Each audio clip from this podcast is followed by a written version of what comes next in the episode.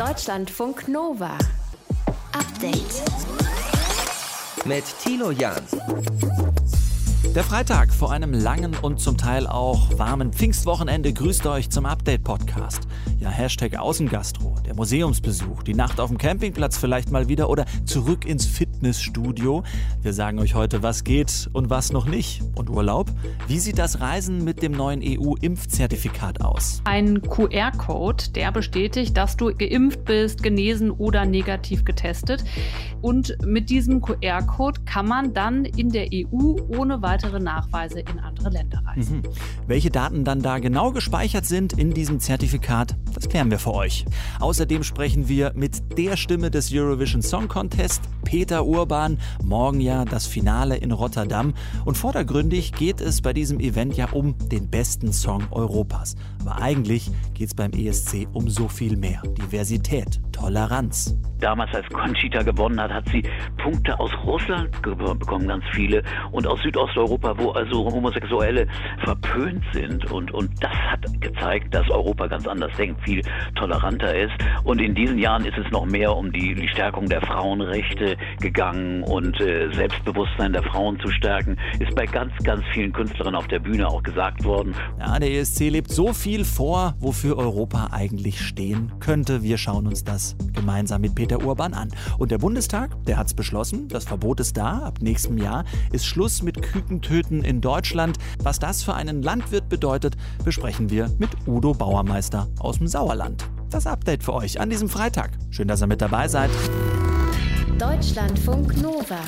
Sobald die Pizza im Karton ist, ist es eigentlich schon vorbei mit dem guten Geschmack. Das wird jetzt aber endlich wieder anders, denn Pizza von einem richtigen Teller essen in Restaurants, das ist möglich. Die 7-Tage-Inzidenz liegt in vielen Regionen in Deutschland stabil unter 100, bundesweit ja momentan bei 67. Und das bedeutet Lockerung hier und da. Was wo möglich ist am Pfingstwochenende, hat Ilka Knigge für uns rausgesucht. Ilka, wie sieht's aus mit dem Essen gehen?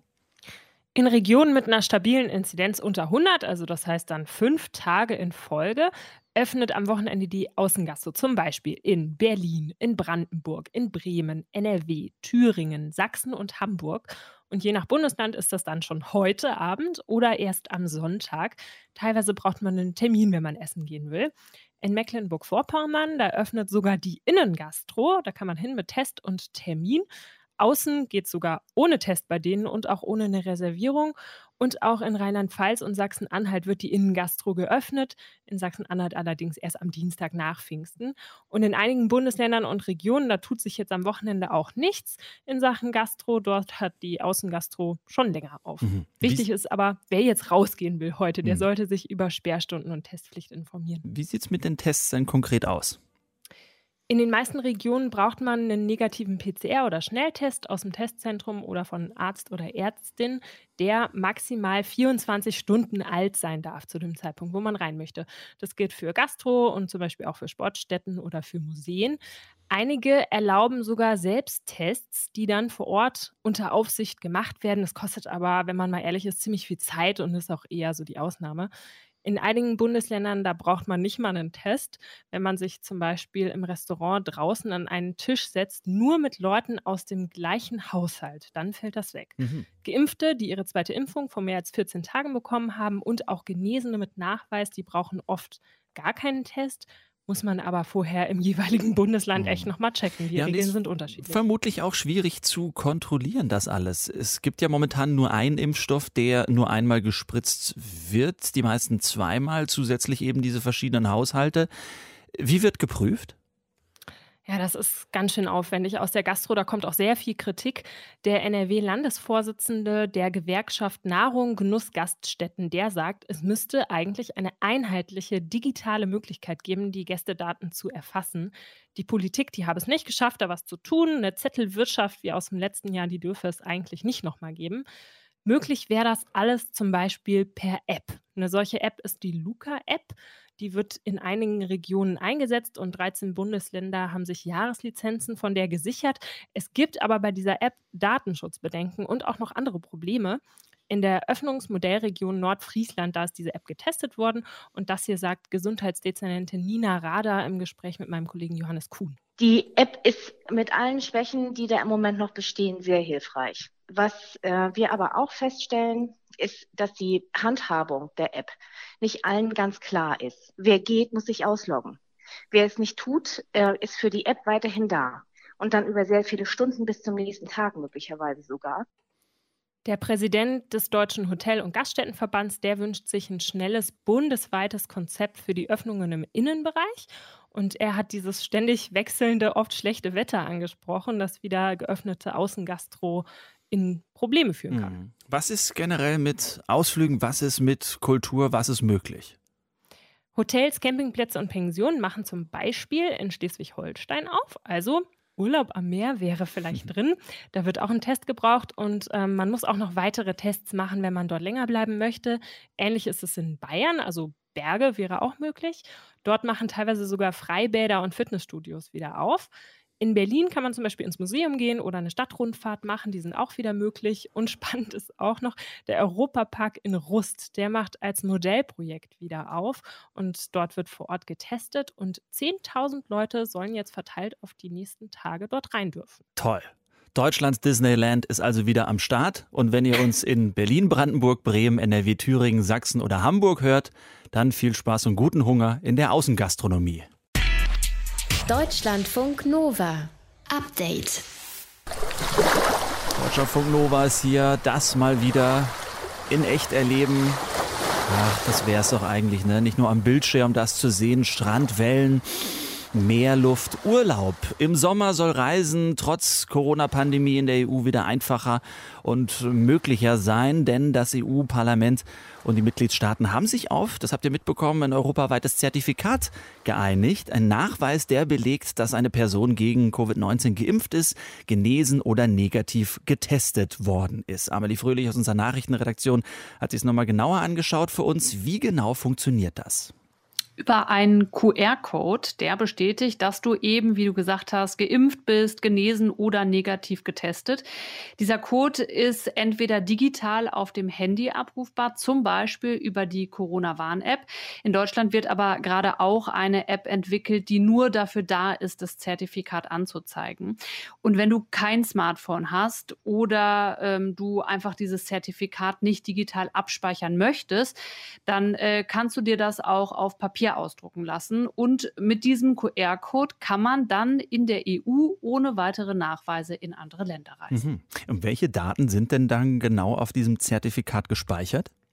Zum Beispiel, welchen Impfstoff hast du bekommen? Außerdem dann auch noch natürlich dein Name, Geburtsdatum, Impfdatum und der Aussteller des Zertifikats. Alle Beteiligten versichern, dass der Datenschutz gewährleistet ist. Die Daten sollen nur auf dem Handy gespeichert werden und nicht noch irgendwo zentral. Übrigens, äh, dieser digitale Impfnachweis, der ist absolut freiwillig und soll jetzt nicht zur Pflicht werden. Man kann eine Impfung auch weiter über diesen gelben Impfausweis auf Papier nachweisen, den wir alle haben. Das hat mhm. die Bundesregierung heute nochmal gesagt. Der gelbe Impfausweis ist laut Bundesgesundheitsminister Jens Spahn aber, Zitat, vielleicht nicht so praktisch. Mhm. Und er ist auch nicht wirklich fälschungssicher. Der digitale Impfnachweis mit diesem QR-Code, der soll das dagegen schon sein. So, wenn man das jetzt möchte, wie kommt man an diesen digitalen Impfausweis? Also in Zukunft soll man das Zertifikat mit QR-Code direkt bei der Impfung bekommen. Das hilft natürlich denen nicht, die schon jetzt eine vollständige Impfung haben. Sie müssen sich den Nachweis also nachträglich besorgen. Laut Spahn soll das in Impfzentren, Arztpraxen und auch in Apotheken möglich sein.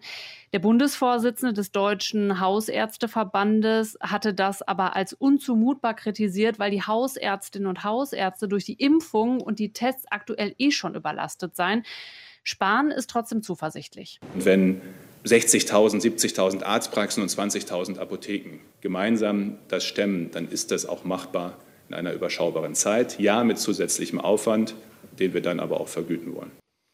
Das Problem ist, dass der Bund in Deutschland bisher kein zentrales digitales Impfregister hat. Hm. Ab wann soll es diesen gemeinsamen europaweiten Nachweis geben? Ziel ist der 1. Juli und äh, Spahn hat heute auch nochmal betont, dass das in Deutschland auch wohl klappen wird. In der EU soll es bald ein einheitliches Impfzertifikat geben. Informationen dazu waren das von Amelie Fröhlich aus unserer Nachrichtenredaktion. Deutschlandfunk Nova. Update. Waffenruhe seit heute früh 2 Uhr unserer Zeit im Nahostkonflikt zwischen Israel und der Hamas. Nach elf Tagen Beschuss, nach 232 Menschen, die auf palästinensischer Seite ums Leben gekommen sind und zwölf Toten in Israel. Eine Waffenruhe, die vermittelt wurde durch Ägypten. Doch was heißt das jetzt für die kommenden Tage und Wochen? Sprechen wir darüber mit unserem Korrespondenten in Tel Aviv, mit Benjamin Hammer. Benjamin, wie verlief denn der heutige Tag? Weißt du, ich gehe jetzt mal mit dir hier ans Fenster bei meinem Büro und wir hören wirklich Shabbat in Tel Aviv. Es rauscht vielleicht ein bisschen, mhm. aber es ist leise. Mhm. Und so klingt fast alles in Israel und im Gazastreifen gerade. Es ist ruhig. Äh, die gegenseitigen Angriffe sind äh, komplett eingestellt worden seit heute Nacht. Sozusagen eine erfolgreiche Waffenruhe. Jetzt kommt ein kleiner Spoiler. Hm, wenn wir nach Jerusalem schauen, dann sehen wir wieder eine eher unruhige Lage. Das ist dieser Spoiler, wo du ansprichst, dass es zwischen Palästinensern und äh, israelischen Sicherheitskräften am Tempelberg heute gekracht hat? Genau so. Also praktisch, man könnte sagen, als Pessimist, ähm, wie nach Drehbuch erwartbar. Heute Vormittag war ich noch ein bisschen optimistischer. Da habe ich Szenen gesehen von Palästinensern, die wütend vor israelischen Sicherheitskräften standen, die angeschrien haben.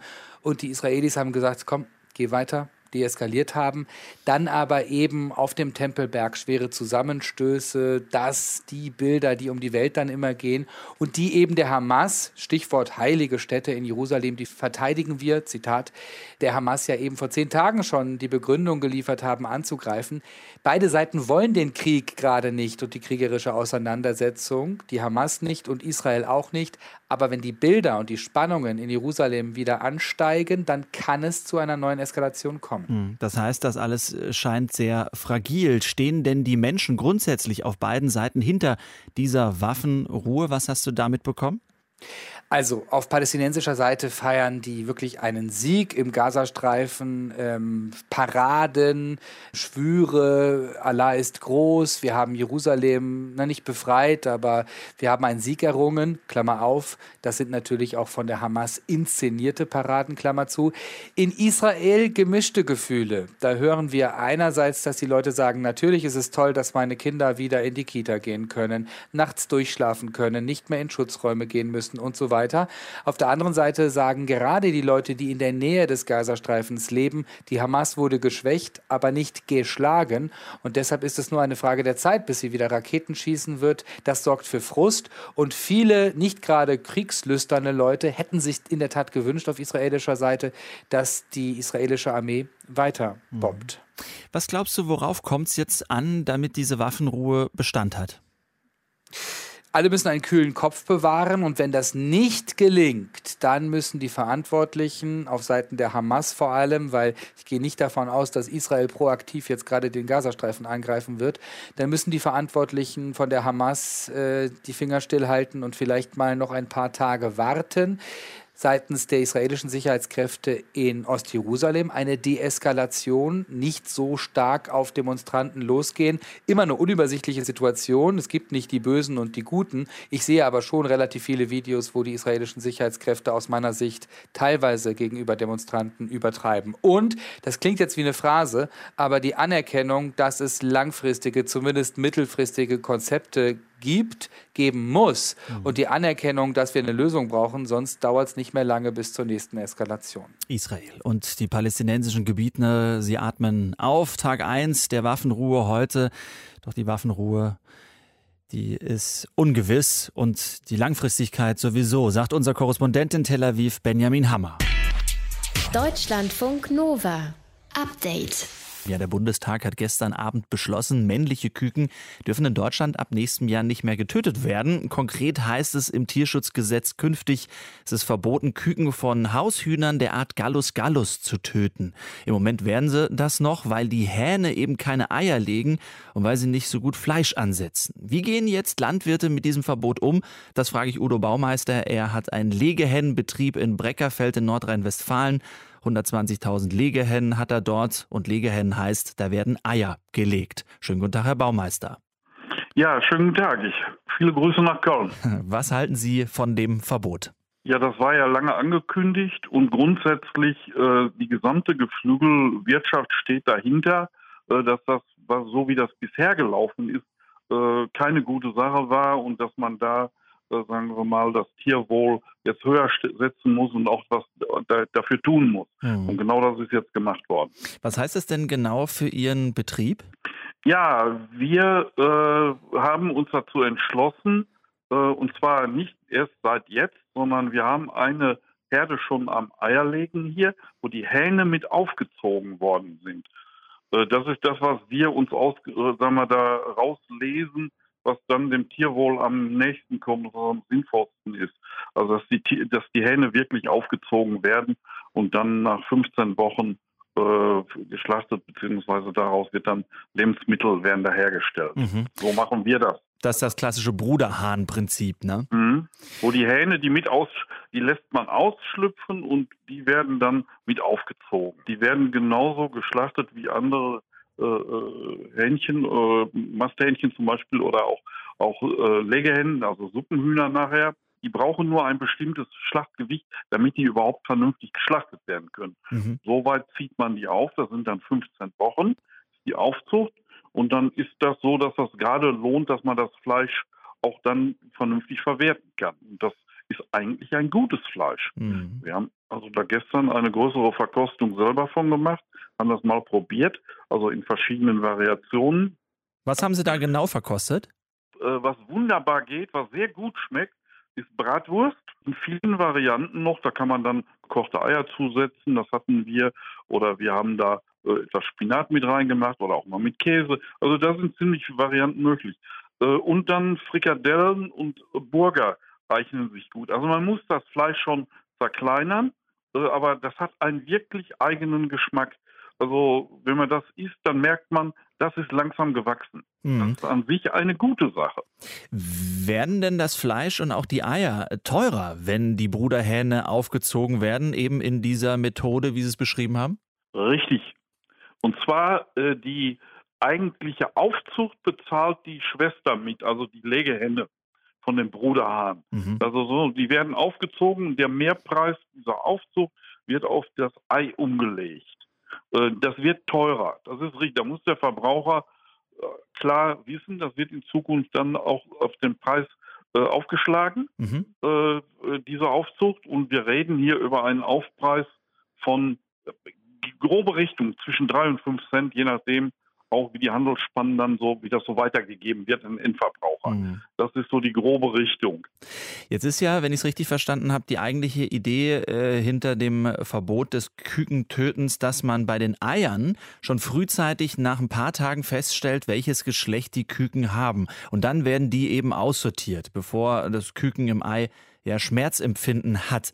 Was halten Sie von dieser Methode? Ganz ehrlich, nichts. Bis jetzt nichts. Ein Ei wird in der Brutmaschine 21 Tage gebrü also gebrütet und dann schlüpft das Küken aus. So, die Wissenschaft sagt, bis zum siebten Tag haben die noch kein Schmerzempfinden im Ei. Dann ist das noch nicht so weit ausgebildet. Und ab dem siebten Tag äh, soll das Schmerzempfinden da sein. Ich kann das ja nur so weitergeben. Mhm. Äh, und die alle Verfahren, die bis jetzt am Markt sind, die man einsetzen könnte. Es gibt nur einige, ganz wenige, äh, die da wirklich diese Entwicklung gemacht haben. Äh, die sind alle nach dem siebten Tag, die im Moment in der Praxis sind. Man hofft, dass man das in äh, bis zweit, Anfang 2024, 1.1., dass man das bis dahin gelöst hat, das Problem bei der mhm. In-Ei-Erkennung. Mhm. Aber ob das so ist, das weiß heute kein Mensch. Das ist Grundlagenforschung. Die können Sie auch mit Geld nicht alleine beeinflussen. Jetzt betrifft diese Neuregelung ja in erster Linie die Brütereien und äh, von denen beziehen Sie ja auch äh, schon. Haben Sie da schon was gehört nach dieser Gesetzesänderung, wie da die Stimmung ist? Ja, die Stimmung bei denen ist natürlich ziemlich gedrückt, weil die wissen nicht, wie der Verbraucher letztendlich äh, reagiert. Der muss, das ist ja nicht verboten, andere Eier zu kaufen wo die mhm. Hähne noch äh, getötet wurden. Das ist nicht verboten, mhm. äh, sondern die werden dann aber nicht in Deutschland mehr getötet. So, so einfach ist das. Und es wäre besser gewesen, man hätte hier, die EU hätte hier gemeinsam etwas gemacht, dann war es für alle gleich. So ist das wieder so deutscher Alleingang da kann man so und so drüber denken. Ja, das ist halt eben, kostet mhm. auch Geld. Jetzt sind wir mal gespannt, wie das in der Praxis dann weitergeht. Udo Baumeister hat einen Legehennenbetrieb in Breckerfeld in Nordrhein-Westfalen. Lieben Dank fürs Gespräch, Herr Baumeister. Ja, bitteschön. Deutschlandfunk Nova. Update. Ja, da ist noch was. Bisschen Geld, 25.220 Euro, die nicht gemeldet wurden bei der Kanzlerkandidatin und von ihr, Annalena Baerbock, bei den Grünen. Sie hat diese parteiinterne Sonderzahlung Ende März jetzt aber der Bundestagsverwaltung nachgemeldet. Und siehe da, Cem Özdemir hat auch noch ein bisschen Geld bekommen, 20.000 Euro Sonderzahlung. Die hat er jetzt auch noch schnell gemeldet. Sprechen wir darüber mit der Politikwissenschaftlerin Julia Reuschenbach. Grüß dich, Julia. Hallo, grüß dich. Ist das nicht ein bisschen scheinheilig, jetzt vier Monate vor der Bundestagswahl den Arm zu heben und zu sagen, ich habe bisher was verschwiegen? Ja, scheinheilig würde ich es jetzt nicht unbedingt nennen. Es ist tatsächlich so, dass das relativ häufig vorkommt und keineswegs jetzt nur Annalena Baerbock oder Cem Özdemir betrifft. Aber ich würde sagen, in Ihrem Fall ist es vor allen Dingen eine schlechte Kampagnenplanung, denn ähm, es ist, lässt sich natürlich absehen, dass sowas womöglich den Weg in die Öffentlichkeit findet. Und entsprechend muss man auf sowas vorbereitet sein, insbesondere als Kanzlerkandidatin einer Partei, die sich Transparenz und äh, strengere Lobbyregister oder besser gesagt strengere Regeln für Nebeneinkünfte hm. auf die Fahnen geschrieben Ja, passt nicht ganz so äh, da zusammen. Der CSU-Politiker Markus Blume sagt, das ist eine Doppelmoral da bei den Grünen. Ausgerechnet die Grünen, sagt er weiterhin, deren Vorsitzende Erfolgsprovision zahlen. Das ist grotesk und das Geld, das können wir ja auch festhalten, kommt intern. Ist das solche Sonderzahlungen in der Union denn kein Thema? Doch, das ist insgesamt natürlich immer ein Thema. Man muss ein bisschen genauer hinschauen, nämlich auf die Frage, ob die jeweiligen Parteivorsitzenden gleichzeitig auch MandatsträgerInnen sind. Bei Annalena Baerbock ist das der Fall, bei Robert Habeck beispielsweise nicht, der dadurch auch ein monatliches Gehalt bekommt. Bei anderen ist es anders. Etwa in der CDU von Armin Laschet wissen wir, dass er seine Einkünfte als Ministerpräsident von Nordrhein-Westfalen bezieht und das Amt als CDU-Vorsitzender ehrenamtlich ausübt. Genauso ist es etwa bei Christian Lindner in der FDP. Anders wiederum bei der SPD. Da ist es so, dass ähm, es nicht äh, gemacht werden muss. Also man muss dieses Geld nicht annehmen. Andrea Nahles etwa hat das in ihrer Zeit damals nicht getan.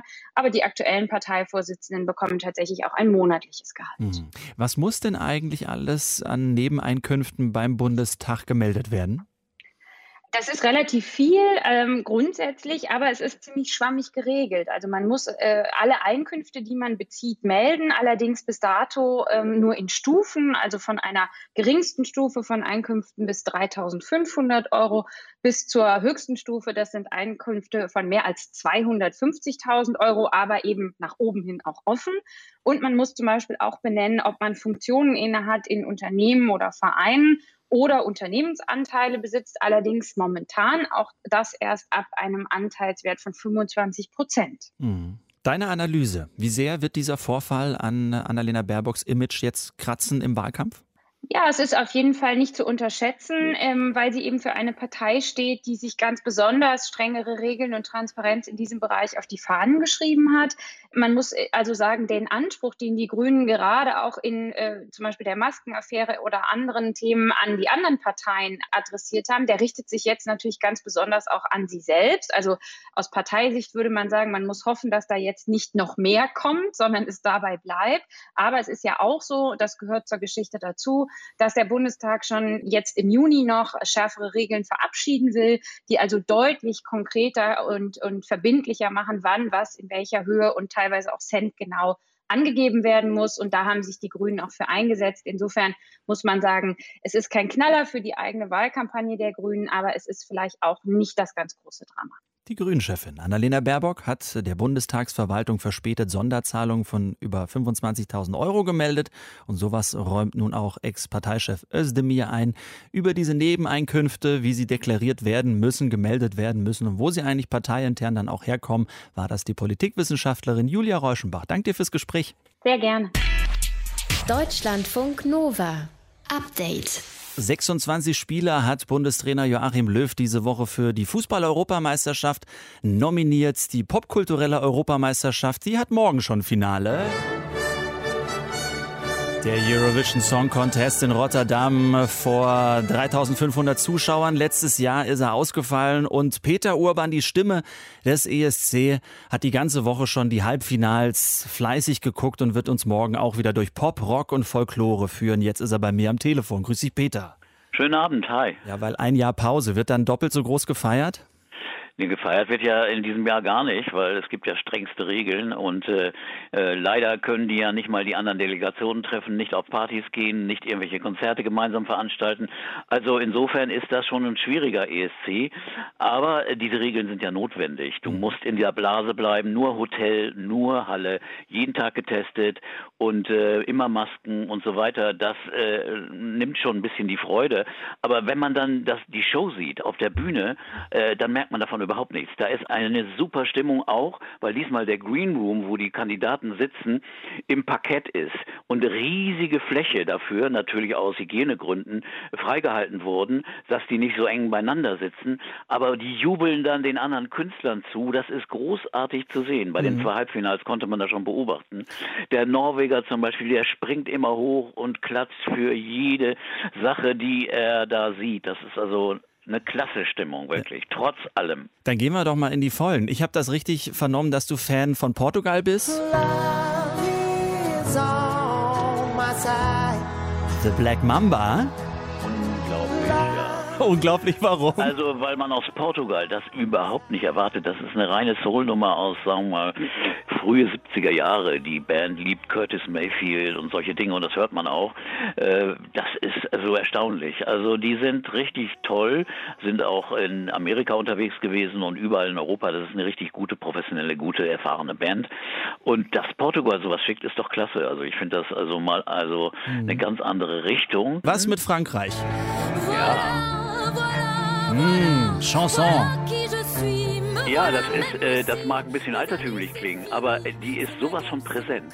Wenn man die dann sieht im Bild, eine faszinierende Frau und sie singt äh, nicht nur wie Edith Piaf, sie sagt selbst, sie, sie ist mehr auch von, von Jacques Brel und, und von Aznavour beeinflusst und, mhm. und ist eine super kluge, ernsthafte Frau und wer Französisch kann, der Text, der hat's echt in sich. Der, ich habe noch was Französisches. Achtung. Mhm. Schweiz. Hat mir ja, auch gut gefallen gestern. Das ist nur echt, echt ungewöhnlich, ne? dass da aus der Schweiz so ein kleiner, junger Typ kommt. Ich meine, der ist, glaube ich, 22 oder so. Mhm. Und der kann singen, also ein Wahnsinn, von ganz tief bis ganz hoch. Und das Stück hat er auch geschrieben, mitgeschrieben. Das ist so eine, beinahe eine Art Rock-Ballade, die so richtig faszinierend ist. Und ich, egal ob ESC oder nicht, ich habe in den letzten Jahren kein so ungewöhnlichen, faszinierenden Sänger gehört, wie den Mann. Das ist echt erstaunlich. Jetzt muss man ja auch sagen, vordergründig geht es beim ESC natürlich um Musik. Aber eigentlich, wenn man so ein bisschen dahinter schaut, geht es doch eigentlich um viel, viel mehr. Ich meine, der ESC lebt Diversität. Äh, Conchita Wurst, ein Zeichen mhm. für Toleranz damals. Vielleicht erinnert man sich auch noch an Nicole, die zwölf Punkte bekommen hat von Israel. Also eine deutsche Künstlerin damals äh, von Israel zwölf äh, Punkte. Was, was würdest du sagen, was steht eigentlich hinter diesem ESC? Also du hast das genau richtig gesagt. Diversität. Damals, als Conchita gewonnen hat, hat sie Punkte aus Russland bekommen, ganz viele, und aus Südosteuropa, wo also Homosexuelle verpönt sind. Und, und das hat gezeigt, dass Europa ganz anders denkt, viel toleranter ist. Und in diesen Jahren ist es noch mehr um die, die Stärkung der Frauenrechte gegangen und äh, Selbstbewusstsein der Frauen zu stärken. Ist bei ganz, ganz vielen Künstlerinnen auf der Bühne auch gesagt worden, vorher in den Pressekonferenzen und auf der Bühne demonstriert worden auch durch Texte. Also das sind bewusste Vorgänge. Es ist also wirklich schon ein gesellschaftspolitischer Inhalt jedes Mal drin und das ist klasse, das ist mhm. toll und dieses feiern auch die Veranstalter. Die Holländer sind da sehr äh, tolerant und sagen auch, das Wichtigste ist, dass man Anpassungsfähigkeit und Flexibilität hat und dass man trotzdem Selbstbewusstsein hat. Das wird immer wieder betont mhm. in dieser richtig verdammt schwierigen Zeit. Jetzt hat vorher off-Record unsere Politikwissenschaftlerin Julia Reuschenbach mir gesagt, wenn Peter Urban nicht mehr den ESC kommentiert, dann schaue ich das nicht mehr an. Und es gibt viele, die das auch teilen, ich auch, weil du einfach unglaublich witzige Sätze wie das haut mich vom Hocker nach einer Metal Zettelnummer rausdrehst. Äh, Ist der Zettel von morgen schon vorbereitet? Ja, das Traurige ist, seitdem es die Halbfinales gibt, ist dann im Finale nicht mehr so viel Komisches dabei. Denn die sind ja ausgeschieden. Zum Beispiel, ich hatte was zu Polen gesagt. Der sah nun echt aus wie Toni Kroos. Und dann habe ich gesagt, das, das ist ja wohl Toni Kroos, der hat eine neue Karriere und singt Backstreet Boys Covers in Polen. Oder die Dänen haben Musik wie Modern Talking gemacht. Da, da bietet sich natürlich der, der Witz mit Dieter Bohlen an und ja. so weiter. Das sind alles Dinge, die ich im Finale nicht sagen kann, weil die nicht mehr dabei sind, diese Acts und diese Länder. Und die, die jetzt übrig sind, da muss ich mir noch mal genau überlegen, ob da noch was richtig Lustiges dabei sind. Aber ich habe schon ein paar Kandidaten. Aber es ist nicht so üppig, wie es früher mal war. Okay. Ja, da sind wir gespannt, ob es trotzdem deftig wird, um eine Vokabel von dir zu nehmen. Obwohl ich muss sagen, äh, deftig soll es eigentlich, ich, in diesem Jahr bin ich so ein bisschen vorsichtig, weil ich finde, die, die Musiker auch, wie alle Menschen in der Pandemie, hatten es extrem schwierig ja. und haben ein Jahr gewartet, konnten nicht auftreten, konnten nichts machen und kommen jetzt hierhin und freuen sich anzutreten und, und genießen das und genießen auch die Zuschauer, die da sind, die hoffentlich gesund bleiben, mhm. möchte ich mal sagen. Und das alles, das kann man auch wirklich mal respektieren und schätzen. Und da kräuselt sich bei mir so ein bisschen, ob ich die nun auch noch irgendwie äh, ironisch fertig machen soll. Ich weiß es nicht. Sind wir gespannt. Auf jeden Fall. Peter Urban kommentiert für die ARD den Eurovision Song Contest. Morgen die Ausgabe aus Rotterdam. Danke dir fürs Gespräch und eine gute Show morgen. Danke dir auch. Ciao. Deutschlandfunk Nova. Update. Montag bis Freitag, immer zwischen 18 und 20 Uhr. Mehr auf deutschlandfunknova.de.